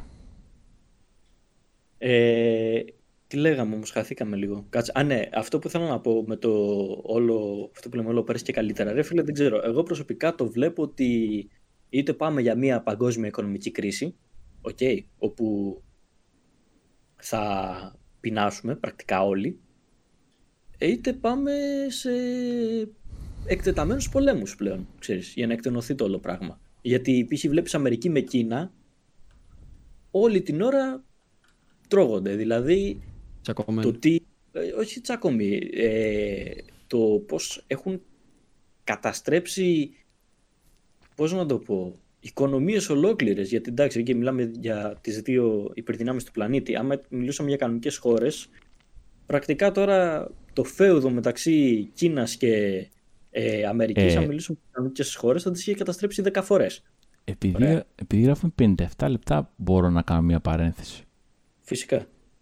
Στο, στο OBS δεν, δεν έχω κλείσει και καταγράφω και εσάς παράλληλα. Πόσο κακό είναι αυτό; Καθόλου. Το πολύ πολύ να το πάρουμε όπως ένα όλο. Οκ, εντάξει, εντάξει, συνεχίζουμε. Συνέχισε. Α, Κώστα. πολύ ωραία, πολύ ωραία θα πω αυτό. Γενικά νομίζω, νομίζω ότι θα, θα είναι full δοκιμαστικό το συγκεκριμένο. Ε, νομίζω το είπαμε από χτες ότι δεν νομίζω Εντάξει, είχαμε να αφήσει βγει ανοιχτό με το την ενδεχόμενο πρώτη. του αν είναι αρκετά καλό θα ανέβει. Ε, εντάξει, ναι, μπορεί και να είναι, δεν ξέρω. Τέλος πάντων, συνέ... Κώστα, συνέχισε. Θα να δείξεις αποβάλω. το edit, τέλος πάντων. Ε, ναι, αυτό βλέπω ρε φίλε να πηγαίνουμε σε συγκρούσεις. Δηλαδή δεν βλέπω άλλο τρόπο. Εκτός και αν ξέρεις, πάμε σε τελείως ε, καταστάσεις ε, ψυχρού πολέμου, κούβα, εμπάργκο, δεν ξέρω εγώ το ένα τ' άλλο. Σταματήσουμε να έχουμε... Ε, θα φτιαχτούν δύο οικονομικές ζώνες και ζώνες επιρροής, μία της Αμερικής, μία της Κίνας, όπου στη μία Την κάτσαμε. δεν θα μπορείς να παίρνεις προϊόντα από τη μία, στην άλλη δεν μπορείς να περιμένεις προϊόντα από την άλλη. Η Ταϊβάν παράλληλα που είναι ε, δίπλα στην Κίνα, η Κίνα ας πούμε τη θεωρεί province της και δεν αναγνωρίζεται καν η Ταϊβάν ως χώρα από τις μισές χώρες του πλανήτη φανταστείτε. Οκ, θεωρείται Ναι, το μέρος της ξέρω. Κίνας. Ε, η Ταϊβάν είναι το μέρος που παράγονται πρακτικά όλα τα ε, Ηλεκτρονικά semiconductors του components. κόσμου. Ωραία. Δηλαδή ε, η TSMC είναι στην Ταϊβάν. Οι πόσες άλλες εταιρείες έχουν εργοστάσια στην Ταϊβάν. Εγώ θα πάω στην Ταϊβάν για να δουλέψω σε αυτές τις εταιρείες. Γι' αυτό. Ε, Σίγουρα, άμα Κώστα. κάνει ένα ντου η Κίνα, πρακτικά χάσει παγκόσμια, τι να σου πω, ό,τι αφορά με υπολογιστές και ημιαγωγούς. Ηλεκτρονικά γενικά. Ναι. Εγώ πάλι θεωρώ Να ότι, ξεπούσει όλα, αλλά είναι μεγάλο capacity, καταλαβα- καταλαβαίνεις. εγώ πάλι θεωρώ ότι το 2020 δεν χρειάζεσαι όπλα για να κερδίσεις μάχες. Εννοείται. Είναι Και να οικονομικός κερδίσεις ο τον πόλεμο. κόσμο. Δεν σου, Ακριβώς. δεν σου μιλάω για πόλεμο. Μπορούνε- μπορούνε αμπούμ. Να σε Ωραία. υποδουλώσουν Καταλαβαίνεις. τελείως οικονομικά. Οπότε από εκεί και πέρα δεν θα έχεις και πολλές επιλογές. Θα ακολουθήσεις αυτό που σε συμφέρει. Από εκεί και πέρα καθαρά οικονομικά. Η κάθε χώρα δηλαδή θα έχει αυτή την πολιτική. Και νομίζω ότι η δική μας πολιτική με την ε, κυβέρνηση, τώρα δεν ξέρω άμα πρέπει να το πιάσω το θέμα, μπορεί να το κόψουμε στο, στο edit. Ε, είναι, είναι ολοφάνερο προς τα που πάει. Ε, μάντεψε για ποιο λόγο εγώ θέλω να φύγω μετανάστη στη Βουλγαρία. Ναι, δηλαδή εντάξει, μετά, μετά την, ε, την ιδιωτικοποίηση των πανεπιστημίων και το ότι έχουμε πανδημία και δίνονται υπέροκα ποσά σε αστυνομία και σε κανάλια, δεν ξέρω εγώ τι να πω. Νομίζω Όχι, ότι κοίτα, το πάμε σε μοντέλο Αμερικής, το πάμε. Δεν μπορείς να πεις. Ναι, Και σίγουρα. αυτό, αυτό είναι ό,τι πιο αρνητικό μπορούμε να κάνουμε σαν χώρα. Αντί να, αντί να πάρουμε ας πούμε, παράδειγμα από πολλές χώρες που προσπαθούν σε περίοδο πανδημίας να ενισχύσουν το κοινωνικό κράτος και εμείς πάμε ακριβώς την αντίπερα όχθη, τι να πω, ότι είμαι, είμαι χαρούμενος που ζω σε αυτή τη χώρα και το, το 32% δεν ξέρω πόσο του λαού ψήφισαν αυτόν τον άνθρωπο για πρωθυπουργό και την υπόλοιπη κυβέρνηση, γιατί προφανώς δεν φταίει μόνο αυτός, φταίει όλοι. οι- Βασικά, όχι. Φταίνε ξεκάθαρα όσοι ψηφίσανε γιατί υπάρχει ένα βασικό πρόβλημα εδώ πέρα. Δεν είπε ότι θα κάνει κάτι άλλο. Ναι, ακριβώς, ακριβώς και εγώ. Ε, είναι, Οπότε Ε, όχι, αυτό... είναι, ήταν ξεκάθαρος από την πολλή αρχή. Εγώ είναι το μόνο πράγμα το οποίο του δίνω μπράβο το ότι ήταν ξεκάθαρος από την αρχή και δεν είπε ποτέ ψέματα σε αντίθεση με προηγούμενες κυβερνήσεις. Ήταν ξεκάθαρος για το, για το πλάνο του και το τι ήθελε να κάνει. Ναι. Το ότι Ούτε- τώρα ο κόσμος θεώρησε καλή ιδέα αυτό το πλάνο να έρθει και να υλοποιηθεί. Παιδιά, συγγνώμη. Μωρέ να σου πω κάτι. Ωραία, κοίτα. Ε, επειδή ούτως ή άλλως το... το πιάσαμε το θέμα. Το θέμα είναι πού θες να κινηθείς και με ποια στάνταρ. Δηλαδή είμαστε, λέμε ότι θέλουμε να γίνουμε ένα ευρωπαϊκό κράτος ρε φίλε, ωραία. Αυτή τη στιγμή ακολουθούμε πολιτικές οι οποίες σε ευρωπαϊκό κράτος δεν αρμόζουν δεν το πιάνω πολιτικά της Ελλάδας εγώ, το πάω σαν πολίτης του κόσμου. Ωραία. Συμφωνώ. το παίρνω έτσι. Το να το δούμε λίγο από ηθολογικής απόψη. Το πολίτης του κόσμου ακούστηκε πολύ λάθος, γιατί υπάρχει μια πολύ συγκεκριμένη ιδεολογία που ανταποκρίνει στο πολίτη του κόσμου, οπότε καλύτερα απέφυγε το πάμε παρακάτω. Εντάξει, καταλαβαίνεις πώς το εννοώ. Δεν το... Εγώ το καταλαβαίνω, αλλά ο Γιώργος από τα πατήσια που ακούει αυτή τη στιγμή δεν το καταλαβαίνει. Τέλος πάντων, ναι. Ε... Γιώργο, πατήσια σε βλέπουμε, κανόνισε. Έχω και σπαθί πρόσεχε. ε, λοιπόν. και το έχει μεγάλο το σπαθί. Το σπαθί. Oh God. Λοιπόν, Εδώ και μία ώρα δεν έχω πει σεξ, ρε φίλε, σοβαρά. άμα, δούμε, άμα δούμε, ρε φίλε, την διαχείριση των ασιατικών χωρών, δεν σου λέω της Κίνας, δες της Ιαπωνίας, δες της Ταϊλάνδης, δες. γενικά των ασιατικών χωρών. Όπου είχαν μια πειθαρχία όπου είναι γνωστή για τους Ασιάτες. Ωραία, εντάξει, ξέρεις, άμα δεν φέρεις 20 στο τεστ μαθηματικά, θα σου ξεριζώσει το ένα χέρι. Ε, Όπως μεγαλώνουν τέλος πάντων εκεί πέρα τα παιδιά. Ναι, συγγνώμη, αυτό ήταν αστείο, δεν είμαι ρατσιστής απλώς για να γελάσουμε.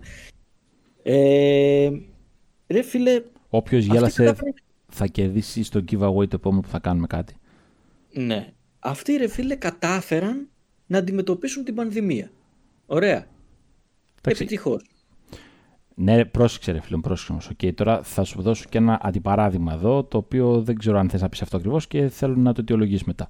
Υπήρξε μια φωτογραφία χτες που έδειχνε τη Σεούλ Ωραία. Και δίπλα από τη Σεούλ είναι την Πιον Πιάνγκ. Πρακτικά Βόρεια και Νότια Κορέα. Ναι. Ε, πώς, πώς λέγεται, πάνω, εντάξει, στα αγγλικά είναι πάρα πολύ κακός. Και όχι μόνο. Ε, Τέλος πάντων, και στη μία γιόρτασαν το, το νέο τους κανονικά, όλοι στου δρόμους κλπ, κλπ, κλπ. Και στην άλλη ήταν άδειες οι πλατείες, ας πούμε.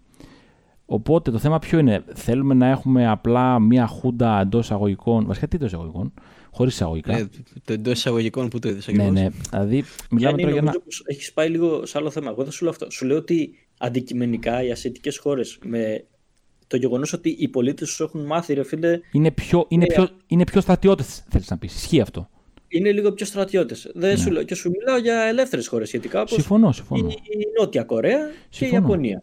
Είναι, είναι. Και φάνηκε αυτό στην αντιμετώπιση. Αλλά άμα, λέει, άμα λέει η κυβέρνηση θα κάτσετε μέσα ένα μήνα, ξέρω εγώ, ή θα φοράτε μάσκες εκεί πέρα, Όποιος δεν το κάνει, τρώει και πρόστιμα παράλληλα, αλλά δεν υπάρχει κανένας που το κάνει λόγω του φόβου του προστίμου. Το κάνουν επειδή συνειδητοποιούν ότι πρέπει να γίνει, ρε φίλε. αυτό είναι η διαφορά μας. Μα αυτό υπάρχει, παι... υπάρχει παιδεία, ρε φίλε.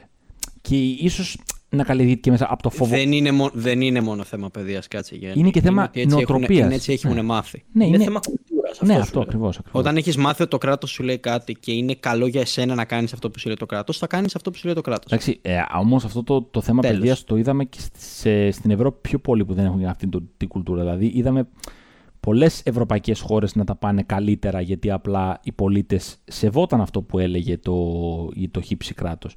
Όπως επίσης το ναι. ότι φάνηκαν τι φάνηκαν. Υπήρχαν τα προβλήματα στην Ελλάδα και το ξέραμε το ότι οι χώρες όπως η Δανία, ας πούμε, που έχει έναν αντίστοιχο πληθυσμό με την Ελλάδα, ή η Ολλανδία, ε, ή ξέρω εγώ, εντάξει, η Γερμανία είναι πολύ μεγαλύτερη, αλλά θα πω και τη, και τη Γερμανία, αντιμετώπισαν πολύ καλύτερα την πανδημία παρότι είχαν πολύ, πολύ περισσότερα κρούσματα. Γιατί, γιατί είχαν ένα έτοιμο σύστημα υγείας.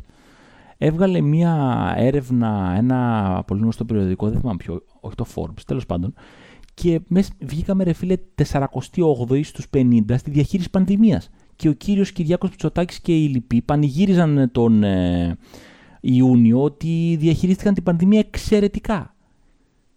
Και βγήκαμε 48 ναι, στους 50 ρε φίλε. Δηλαδή, Ήμασταν πίσω από την Ιγυρία. ναι, ναι, γιατί πολύ απλά ε, είχαμε κάτι κλινικές οι οποίες, δεν, οι οποίες πήραν χρήματα και δεν επιτάχθηκαν ποτέ και είχαμε κάτι νοσοκομεία υποστελεχωμένα και τα λεφτά πήγαιναν αλλού αντί να πάνε σε νέο ιατρικό προσωπικό κλπ. Και, και, και, και, και, και περιμένουμε την κυρία Μαριάννα Βαρδινογέννη και την κάθε κυρία Μαριάννα Βαρδινογέννη που μπράβο της για να μας κάνει κλίνε μεθ. Ναι, αλλά δεν γίνεται να βασίζεις στον, στον πρώτο και στο δεύτερο και στο δέκατο φιλάνθρωπο, ο οποίος έχει τα δισεκατομμύρια και περιμένεις από αυτόν να σου φτιάξει το κοινωνικό κράτος. Το κοινωνικό κράτος το φτιάχνει το ίδιο το κράτος. Καλά, εσύ ρε φίλε, αφού σου λέω, χαλάστηκαν χρήματα ε, σε οτιδήποτε άλλο θες, άσε την επικοινωνική πολιτική απ' έξω. επικοινωνία. Ε, μόνο ότι χαλάστηκε για καταστολή, ωραία. Για καταστολή σε, τέτοιο, σε περίοδο μάλιστα που είμαστε κλεισμένοι στα σπίτια μας. Να πω ότι αλωνίζαμε στους δρόμους τουλάχιστον. Συγγνώμη, συγγνώμη, συγγνώμη. συγγνώμη. Δηλαδή θέλετε να μου πείτε ότι με 30 εκατομμύρια για νέα περιπολικά ο ιός δεν περιορίζεται; Ε, περιορίζεται, ε, περιορίζεται ασύλληπτα. Περιορίζεται κατά 30 εκατομμύρια της 100. Δεν ξέρω αν το γνωρίζω αυτό. Πάει 1% το κάθε περιπολικό. Είστε σοβαροί. Δηλαδή, τόσο καιρό ζούμε ένα ψέμα. Εντάξει, ναι, σταματάω. σταματάω. Είναι, είναι τραγική κατάσταση. Το, το, το αντί να τα δώσουμε, ρε φίλε, να πάρουμε ε, κλίνε μεθ, να ενισχύσουμε το ΕΣΥ, να πάρουμε γιατρούς, ξέρω εγώ, νοσηλευτές, ιατρικό προσωπικό ειδικευμένο. Γιατί δεν είναι, ρε φίλε, ότι θα έχω μια κλίνη μεθ μόνο. Αυτά μου τα λέει και η μάνα μου που δουλεύει σε νοσοκομείο γραμματέας εκεί πέρα. Ε, είναι να έχεις ειδικευμένο προσωπικό. Ειδικευμένο προσωπικό προφανώς δεν βρίσκεις εύκολα όπως καταλαβαίνεις, απαιτεί λεφτά. Δεν είναι να θα φτιάξω μια κλίνη μεθ και ε, πετά δύο Συγγνώμη, παιδιά, αλλά όταν το γιατρό του λες πρώτη μέρα ότι εσύ σπούδαζε 10 χρόνια και εγώ θα σου δίνω 1300 ευρώ. Δεν υποτιμάω, ούτε υποβιβάζω τα 1300 ευρώ στην εποχή που ζούμε. Αλλά παιδιά, αυτός ο γιατρός σπούδαζε 10 χρόνια. Άντε, εγώ σου λέω 6 γιατί μετά πληρώνεται. Όχι μόνος σπούδαζε 10 χρόνια, και... αλλά παράλληλα. Άμα ανοίξει ιδιωτικό ιατρείο, θα βγάζει τα τριπλά. Ναι, ακριβώς. Ακριβώς. Και, και ακόμα και που θέλουν να προσφέρουν, Καταρχάς, πρώτα απ' όλα, να πούμε το άλλο. Για ποιο λόγο ένας γιατρός να μην μπορεί να έχει ένα ιδιωτικό ιατρείο, ποιο, ποιο είναι το πρόβλημά σας; Ενώ ένας στρατιωτικός ιατρό μπορεί να έχει ένα, ένα ιδιωτικό ιατρείο, ας πούμε. Δηλαδή, αποθείς ε, πολύ καλούς επιστήμονες οι οποίοι θέλουν να προσφέρουν από το να προσφέρουν. Γιατί, συγγνώμη, αλλά ένας γιατρός δεν πρόκειται ποτέ να έρθει και να μείνει με τα 1300 ευρώ. Και ξαναλέω, δεν υποτιμάω το ποσό. Αλλά ρε παιδιά, συγγνώμη, είναι γιατρός παρε... Ε, Όχι, συγγνώμη. Σώζει... 300 ευρώ για γιατρό. Σώζει τη ζωή. Ναι, μα ακριβώς. Σώζει τη ζωή σου, ρε φίλε, αυτή τη στιγμή. Όχι, να σου πω το άλλο, ξέρεις γιατί είναι λίγα τα 1300 ευρώ; Και όχι μόνο για γιατρό, για οποιοδήποτε άνθρωπο θα κάνει αυτή τη δουλειά. Δεν είναι τα 10 χρόνια, φίλε μου, που έχεις σπουδάσει. Είναι το γεγονός ότι ε, δεν ξέρω αν το έχεις παρατηρήσει. Αλλά στα νοσοκομεία υπάρχουν γιατροί που τραβάνε κάτι 18 ώρες βάρδιες. Συμφωνώ, συμφωνώ. 26 ώρες βάρδιες. Κάποιες φορές παίρνεις ζωές ανθρώπων, παίρνεις ζωές ανθρώπων στα χέρια σου. Ξέρω άτομο το οποίο μέσα στη μέρα, 24 ώρες σερή, είχε χειρουργήσει ας πούμε 8 άτομα. Μέσα σε μια μέρα. Επειδή χρειάζονταν επίγουσα βοήθεια. Και αν ο ίδιος άνθρωπος ήταν έξω, σε αυτό το 24 ώρο που πάλι θα δούλευε τόσο, θα είχε βγάλει 30.000 ευρώ, ας πούμε. Λέω, να, λέω, να, λέω ένα ποσό, γιατί εντάξει, δεν είναι πολύ μακριά το ποσό το οποίο θα έβγαζε σε μια πολύ καλή ιδιωτική κλινική δεν καταλαβαίνεις τι κούραση και στρες περνάει. Μα... Και του, λες ότι φίλε εντάξει, 1300 και, ευρώ. Και πρόσεξε, δεν είναι ότι Α, Κώστα, δούλευες π.χ. εσύ έκανες coding 30 ώρες. Γιατί το coding ρε φίλο και έκανες έκανες ένα λάθος. Δεν βγήκε ο κώδικας. Ο άλλος μου κάνει ένα λάθος. Ε, αν πέθανε. Ναι, δεν ξέρω ότι θα πεθάνει, αλλά σίγουρα θα του δημιουργήσει κάποιο πρόβλημα το οποίο δεν θα είναι ασήμαντο. Ναι, ναι. Δηλαδή, αυτό είναι και το ότι πρέπει να είσαι εκεί πέρα 30 συγκεντρωμένος. Όπως και να έχει, ναι, το ιατρικό προσωπικό δυστυχώς είναι άκρος παραμελημένος σε αυτή τη χώρα. Και όχι μόνο το ιατρικό προσωπικό και άλλα πολλά. Αλλά εντάξει. Δεν θα αλλάξουμε εμείς τη χώρα, απλά ξέρεις, κάνουμε μια mm. καφενιακή κουβέντα, θα έλεγα.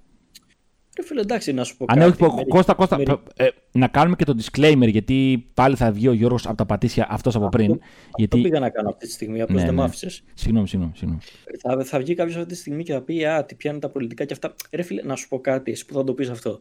Συγγνώμη λίγο. Ο Γιώργος από τα πατήσια θα το πει. Μην το... Ναι. Ο Γιώργος από τα πατήσια, ξέρω εγώ. Μπορεί ο Κίτσος από τα άγραφα. Τι να σου πω. Τα, ε, τα άγραφα. και Γιώργο, λοιπόν. Ξέρω που είναι τα άγραφα. Λέω, όχι, πού είναι, ρώτησα. Α, εντάξει, να ανοίξεις χάρτη να δεις, ρε βλάκα. λοιπόν, ε, λοιπόν, δεν είναι ότι α, πάμε να κάνουμε πολιτική κριτική και οτιδήποτε ή πιάνουμε τα πολιτικά σε τεχνολογικό κανάλι. Είναι απλώς η καθημερινότητα που ζούμε, ρε φίλε. Τι να κάνουμε. Δηλαδή, ε, δεν είναι να πεις ότι είναι ένα πράγμα το οποίο μπορούμε να το περάσουμε έτσι. Είναι ένα πράγμα που επηρεάζει την καθημερινότητα όλων μας, τραγικά. Δηλαδή δεν είναι να πεις ότι δεν μπορείς να το σχολιάσεις. Και εντάξει, δυστυχώς το θέμα είναι πολιτικό, ρε παιδιά. Τι να γίνει. Μερικά θέματα είναι και πολιτικά. Θα τα σχολιάσουμε αναγκαστικά. Άμα, είναι, άμα καθορίζουν τη ζωή μας, ναι, θα τα σχολιάσουμε. Συγγνώμη. Αυτό είχα να πω. Και ούτως ή άλλως είπαμε ότι γενικά το podcast προσπαθούμε να είναι μια άλλη όψη του καναλιού και γενικά των, των προσωπικότητων μας, να το πω έτσι. Αρκετά πιο χαλαρή και πιο